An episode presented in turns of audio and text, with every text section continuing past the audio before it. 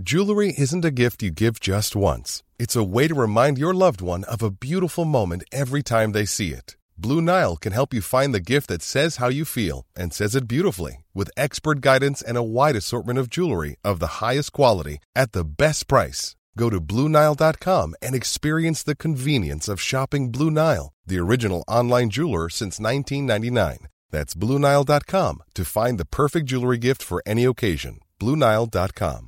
Hey, it's Ryan Reynolds, and I'm here with Keith, co star of my upcoming film, If, only in theaters, May 17th. Do you want to tell people the big news?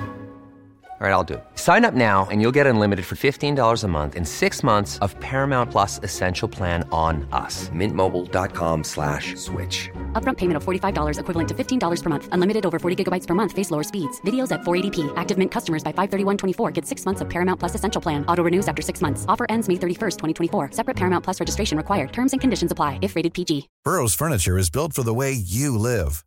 From ensuring easy assembly and disassembly to honoring highly requested new colors for their award-winning seating, they always have their customers in mind. Their modular seating is made out of durable materials to last and grow with you. And with Burrow, you always get fast, free shipping. Get up to 60% off during Burrow's Memorial Day sale at burrow.com slash ACAST. That's burrow.com slash ACAST. burrow.com slash ACAST.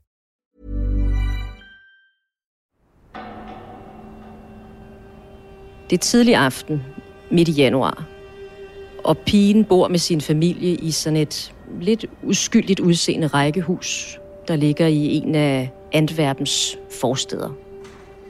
Der er en stor garagedør. Inden bag garagedøren, der er faktisk et rum, og der sidder pigen og leger, og udenfor på gaden er der en bil, der kører forbi, og der bliver affyret en række skud mod garagedøren. Og hun sidder jo lige derinde på den anden side af lejren og bliver ramt af skud og mister livet.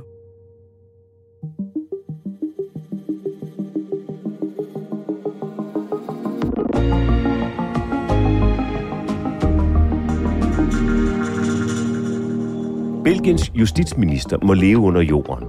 En 11-årig pige bliver skudt og dræbt midt i en leg, og de belgiske myndigheder er rådvilde. Antwerpen har været vidne til alt fra skyderier, bombeangreb og drab.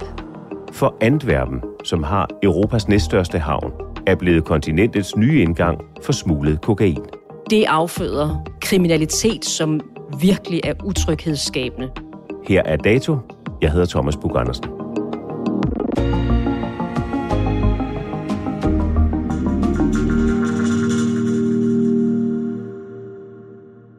Hvad er Antwerpen for en by? Antwerpen er et væld af indtryk. Det her, det er Divya Das, TV2's Europakorrespondent.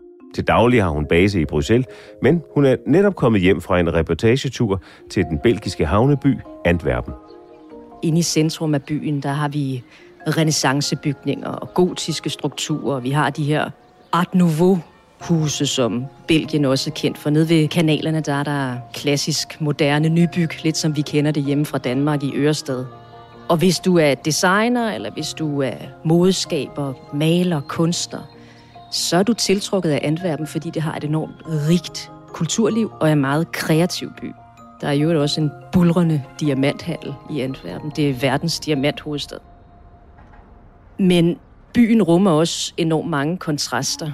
Du finder også masser af bedrøveligt betonbyggeri, belastede områder. Og så er der havnen, som jo er byens økonomiske nerve. 12.000 hektar stor er den. Gigantisk, lige så langt øjet rækker. Det er politibåde som den her, der patruljerer havnen her i Antwerpen i øvrigt. Og der er en lille politistation på havnen, og vi går op på tagterrassen. Og der kan man få et 360-graders view, og den har jo alt det, en stor havn har.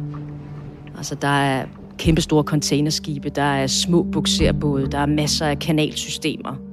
Der er containerdelen, containerhavnene, der er kraner, der er lastbiler. Og den er i forhold til centrum af Antwerpen, som er meget yndig og nydelig, så har vi en havn, der er meget rå og mindre poleret, end det Antwerpen også byder på. Og noget tyder på, at havnen i Antwerpen har en indretning, som også gør den særlig gunstig for folk med fordækte ærner. Det er en af de havne i Europa, jeg tror, der ligger længst inde i land, så at sige.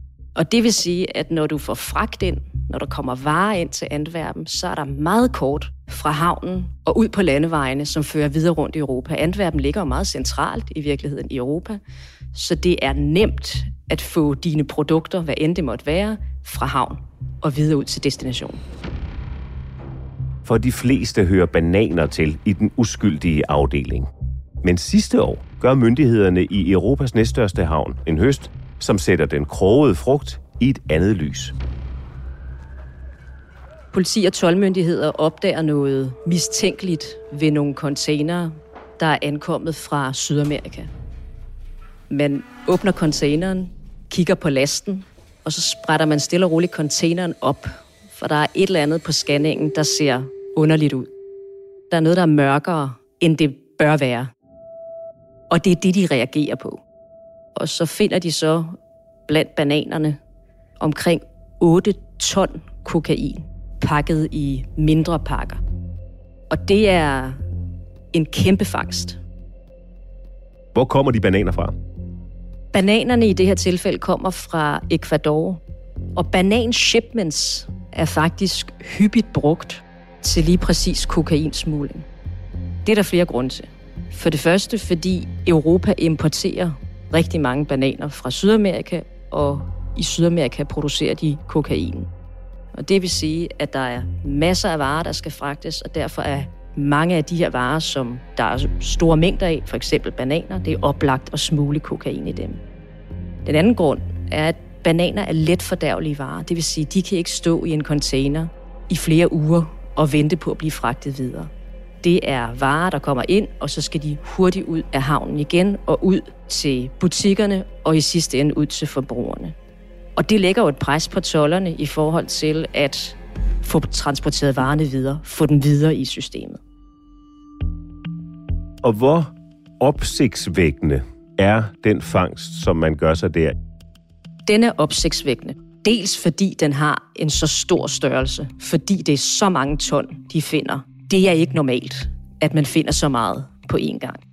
Og det er jo også et bevis for, at der er rigtig meget kokain, der tydeligvis bliver forsøgt smuglet ind via Antwerpen Havn. Og faktisk var 2022 jo det år, hvor man fik rekordfangst eller rekordbeslaglæggelse af kokain i Antwerpen. 110 ton. Det har man aldrig set før. Det er en markant stigning også fra året forinden.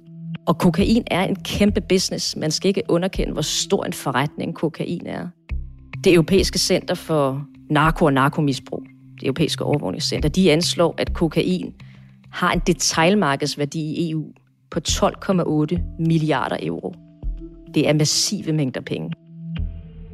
They hide it everywhere inside of other goods, trunks of trees, t-shirts or clothes that are soaked up with uh, liquid cocaine. Hvad viser den fangst? Indtil nu har det jo været sådan, at Rotterdam i Holland, som er Europas største havn, at det har været centrum for kokainsmugling ind til EU. Og der er noget, der tyder på, at den smugling nu er rykket til Antwerpen i Belgien. Og Rotterdam ser nu en faldende tendens, en nedadgående tendens i mængden af beslaglæggelser, mens Antwerpen ser en foropadgående tendens i mængden af beslaglæggelser. Hollænderne selv siger, at de slår hårdere ned på kriminaliteten. Der er meget mere fokus på det. Der er fokus på de lande, hvorfra kokainen kommer. Der er et bedre samarbejde med dem. Der bliver også i Holland slået hårdere ned på korruption. Man screener simpelthen folk, der bliver ansat ved tolvmyndighederne i Holland, for at sikre sig, at der ikke er nogen der, der kunne finde på at lade sig købe som mellemhandler i en stor kokainsmugling. Og der er mere sikkerhed. Og det kan være årsagen til, at noget af det er rykket til Antwerpen i stedet. Og hvad er det, der gør særlig Antwerpen havn til en ideel destination for øh, narkosmugling? Antwerpen er jo Europas anden største havn, så der er en enorm mængde fragt, der kommer ind. 12 millioner container om året bliver fragtet til Antwerpen. Antwerpen håndterer 290 millioner ton international cargo om året. Det vil sige, volumen er gigantisk.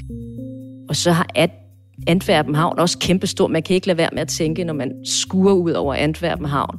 Hvordan kan man overhovedet holde styr på alt det, der kommer ind og ud af den her havn? De her 12.000 hektar, som havnen fylder. Og så er der også den udfordring, at der ikke er materiel og mandskab nok til at håndtere den her situation i Belgien. Lige nu er det sådan, at man scanner cirka 1-2 procent af de container, der kommer ind i havnen. Altså det er en brøkdel af det, der kommer ind. Ambitionen er fra de belgiske myndigheder, at man vil op og scanne 100 procent af alle container, der kommer ind fra såkaldte problemlande. Det kunne for eksempel være nogle af de her sydamerikanske lande, som Ecuador og Colombia. Men man har ikke materiellet til det, og man har ikke mandskabet til det. Så derfor er Antwerpen også ideel, hvis det er, at du gerne vil have noget illegalt ind i Europa. Og hvad har øh, myndighederne til rådighed af udstyr og redskaber til at scanne, patruljere osv. Antwerpen Havn? Politiet i Antwerpen Havn, de har fire både. To af dem almindelige både, og så to gummibåde. Jeg taler med en betjent i havnen, og spørger ham, kan det virkelig være rigtigt, at der kun er fire både til at patruljere den her havn?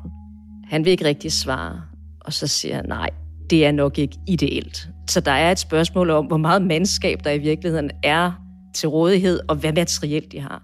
Og så er der de her en til to scanner, de har. En mobil scanner blandt andet, som tager ud til skibene og scanner containerne der. Men det er jo langt fra nok i en havn, der får så meget cargo ind. En ting er den indsmugling, der finder sted af kokain i Antwerpen Havn. Men hvad er det, det fører med sig? Det fører kriminalitet med sig.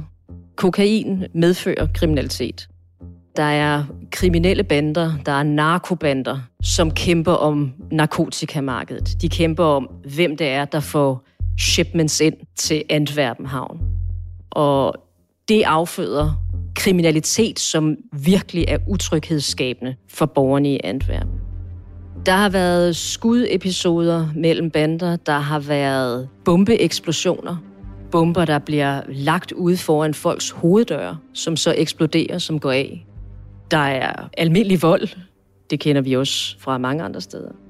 Men, men det her med, at der er sket en eskalering, og at myndighederne nu siger, at der er en narkokrig i gang, altså der er krig mellem banderne, det er et kæmpe problem for Antwerpen lige nu det har konsekvenser også for de mennesker, der bor i byen Antwerpen. Du har lige været der, Divya. Hvordan er folk i Antwerpen påvirket af den influx af kokain? Vi møder Patrick Pavels i øh, Antwerpen på hovedgaden. Han er ude at handle. Og dagligt der er han slæbebådskaptajn i havnen. Og han bor i et af de mere belastede områder i Antwerpen. Der, hvor man har set en stigning i den narkorelaterede kriminalitet. Og han fortæller, at han bliver vækket om natten af eksplosioner. Ham og hans hustru, de vågner, fordi der foregår et eller andet i deres område. Sometimes we hear a bomb going off, and then we wait for the police who's coming. Og når de så hører de her eksplosioner, så venter de på, at de jo så også hører politiets sirener, så de ved, at nu ankommer myndighederne og får styr på den her situation. So it's, we're getting used to it. Men han siger også til os, at han efterhånden er blevet så hærdet, eller så vant til det, der foregår ude i det kvarter, hvor han bor, at han nogle gange når at falde i søvn, inden politiet egentlig ankommer. Så hærdet er han blevet. Vi møder også en ung studerende. Hun har boet i Antwerpen hele sit liv, født og opvokset der. Hun læser jo også nyheder. Hun ser, hvad der foregår. Hun hører historier. Og det gør hende enormt utryg. Hun synes ikke, at det er rart at gå på gaden om aftenen og om natten. Og det synes bukserbådskaptajnen Patrick Pavels i øvrigt heller ikke. Altså, vi spørger om, han synes, det er okay at bo i, i Antwerpen, og han siger, ja, det er fint nok. Man skal bare ikke gå ud om natten. But you don't come at the, out at night. Og det gør jeg heller ikke længere. Og det er ikke kun uh, Antwerpens befolkning, som uh, må leve i skyggen af en narkokrig. Også den belgiske justitsminister har det fået ret alvorlige konsekvenser for. Hvad er det, der er sket Jamen, den belgiske justitsminister har i perioder måtte leve i skjul. Ikke bare ham, også hans familie har skulle leve i skjul. Og det har de skulle, fordi der har været trusler mod ham, mod hans familie, mod hans liv, kidnapningstrusler. Og alt tyder på, at de her trusler kommer fra de kriminelle bander. Og det er et meget godt bevis på, hvilke metoder banderne bruger for at få lov og mulighed for at opretholde den forretning, den narkosmuglingsforretning, som de har gang i lige nu. Og med det, du beskriver der, Divya, der tænker man jo, at så må den belgiske regering, de belgiske myndigheder jo vågne massivt op og sige, det her, det skal vi omgående gøre noget ved. Hvordan har de reageret? Jamen, de reagerer jo med at sige, at det skal der gøres noget ved. Det står klart. Men jeg tror, det, der er udfordringen, det er, at mange vil sidde og tænke, hvad er det, de venter på? Altså, der skal jo tilflyde nogle flere penge, der skal flere midler til det her. Man skal sætte massivt ind, både efterforskningsmæssigt, men også sikkerhedsmæssigt ude i havnen. Der skal flere toller til, der skal flere, mere politi til, der skal scannes flere containere. Man ved jo, hvorfra problemcontainerne kommer. Men indtil videre, lad den her indsats vente på sig.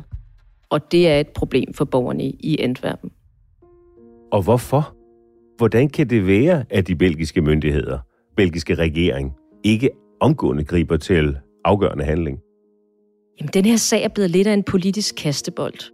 Belgien er et land med en meget spraglet politisk struktur og en meget spraglet myndighedsstruktur.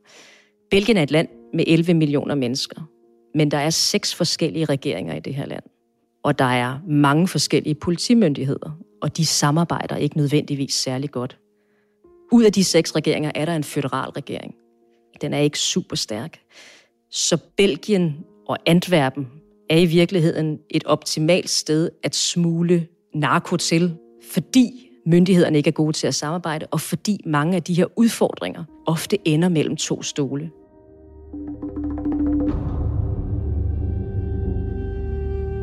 Kort efter nytår eskalerer narkokrigen til et hidtil uset leje, da en 11-årig pige bliver dræbt. Det er tidlig aften, midt i januar, og pigen bor med sin familie i sådan et lidt uskyldigt udseende rækkehus, der ligger i en af Antwerpens forsteder. Der er en hoveddør, og så er de i flere etager. Jeg mener, der er en eller to etager over det. Nogle vinduer selvfølgelig. Et murstenshus. Der er en stor garagedør, men inde bag garagedøren er der ikke biler. Der, der er faktisk et rum. Altså, selve garagen bliver brugt som endnu et rum i huset. Og der sidder pigen og leger, og udenfor på gaden er der en bil, der kører forbi, og der bliver affyret en række skud mod garagedøren. Og hun sidder jo lige derinde på den anden side af lejren og bliver ramt af skud og mister livet. Og man kan faktisk stadig se skudhullerne i garagedøren den dag i dag. De er blevet dækket lidt til af lidt maling, men de er der stadigvæk. Den 11-årige pige er niese til en af de kendte narkokriminelle fra Belgien. Han bor ikke selv i Belgien, han bor i Dubai. Og de belgiske myndigheder har flere gange forsøgt at få ham udleveret fra Dubai. Det har været svært og faktisk ikke muligt. Men hun er altså i familie med en, som har med den her narkokriminalitet at gøre. Og det er hende, der mister livet. En lille pige. Hvad gør drabet på den 11-årige pige ved den diskussion og debat, der er med Belgien omkring det kriminelle netværk og indsmugling af kokain? For det første bliver de jo sat på spidsen, hvor alvorligt det her problem er. Når et lille uskyldigt barn bliver et offer i sådan en drive-by shooting, som er et opgør mellem rivaliserende bander inden for det her narkomarked, så bliver det sat på spidsen, at der skal gøres noget ved det her. Et andet emne, der også bliver taget op til diskussion, lige præcis efter det her med drabet på pigen, det er, hvorvidt det her kommer til at afføde endnu mere kriminalitet. Om det her drab vil føre til hævnaktioner.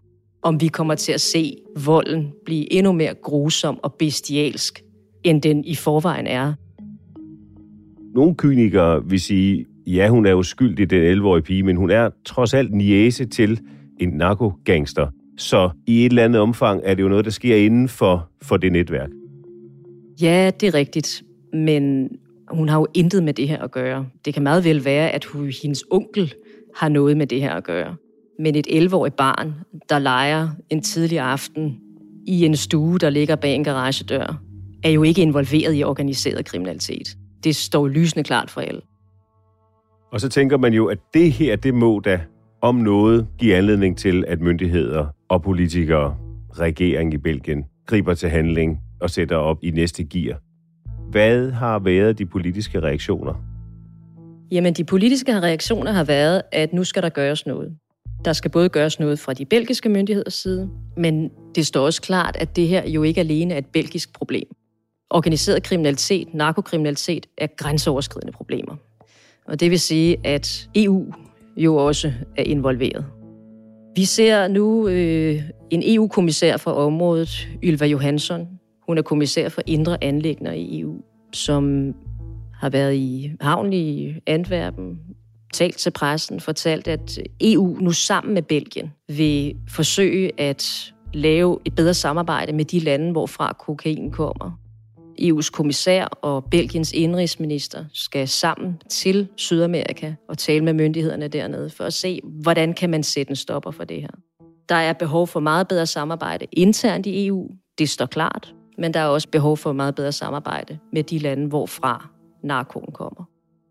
Når man sidder her udefra betragter det, så tænker man, det kunne lade sig gøre i Rotterdam at få hæmmet narkoindsmuglingen og få slået ned på det.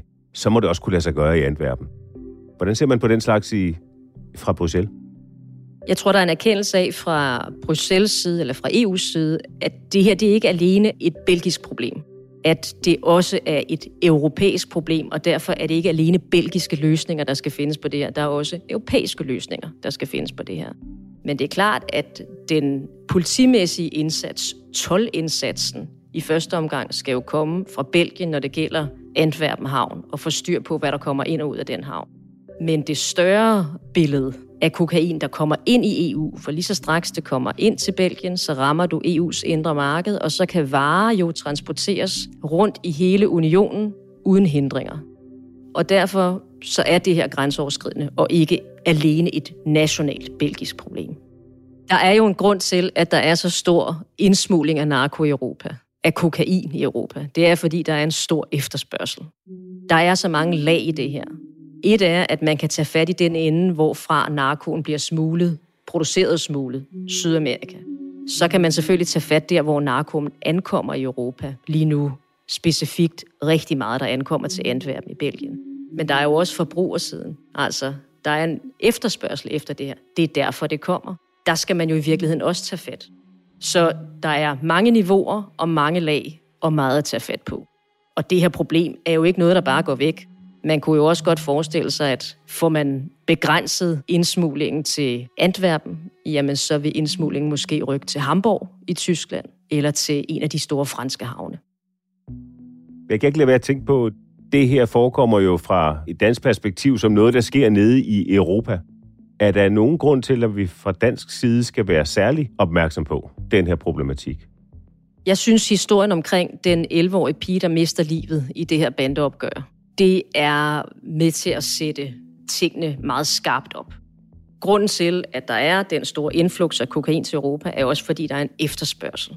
Det er der også i Danmark. Det er der i alle europæiske lande. Så måske er det vigtigt også at vide, hvad konsekvenserne af den efterspørgsel, der er rundt omkring i Europa, også kan være. At det er vold, og det er skyderier, og det er bombeangreb, og i Antwerpens tilfælde også drab. Tak, Livia Das, vores europakorrespondent, fordi du tog turen til Antwerpen og fortalte os om det. Selv tak. Elisabeth Rolyskes og Rikke Romme har tilrettelagt. Lyddesign Ida Skærk og Søren Valur. Redaktør Astrid Louise Jensen. Jeg hedder Thomas Bug Andersen. På genhør.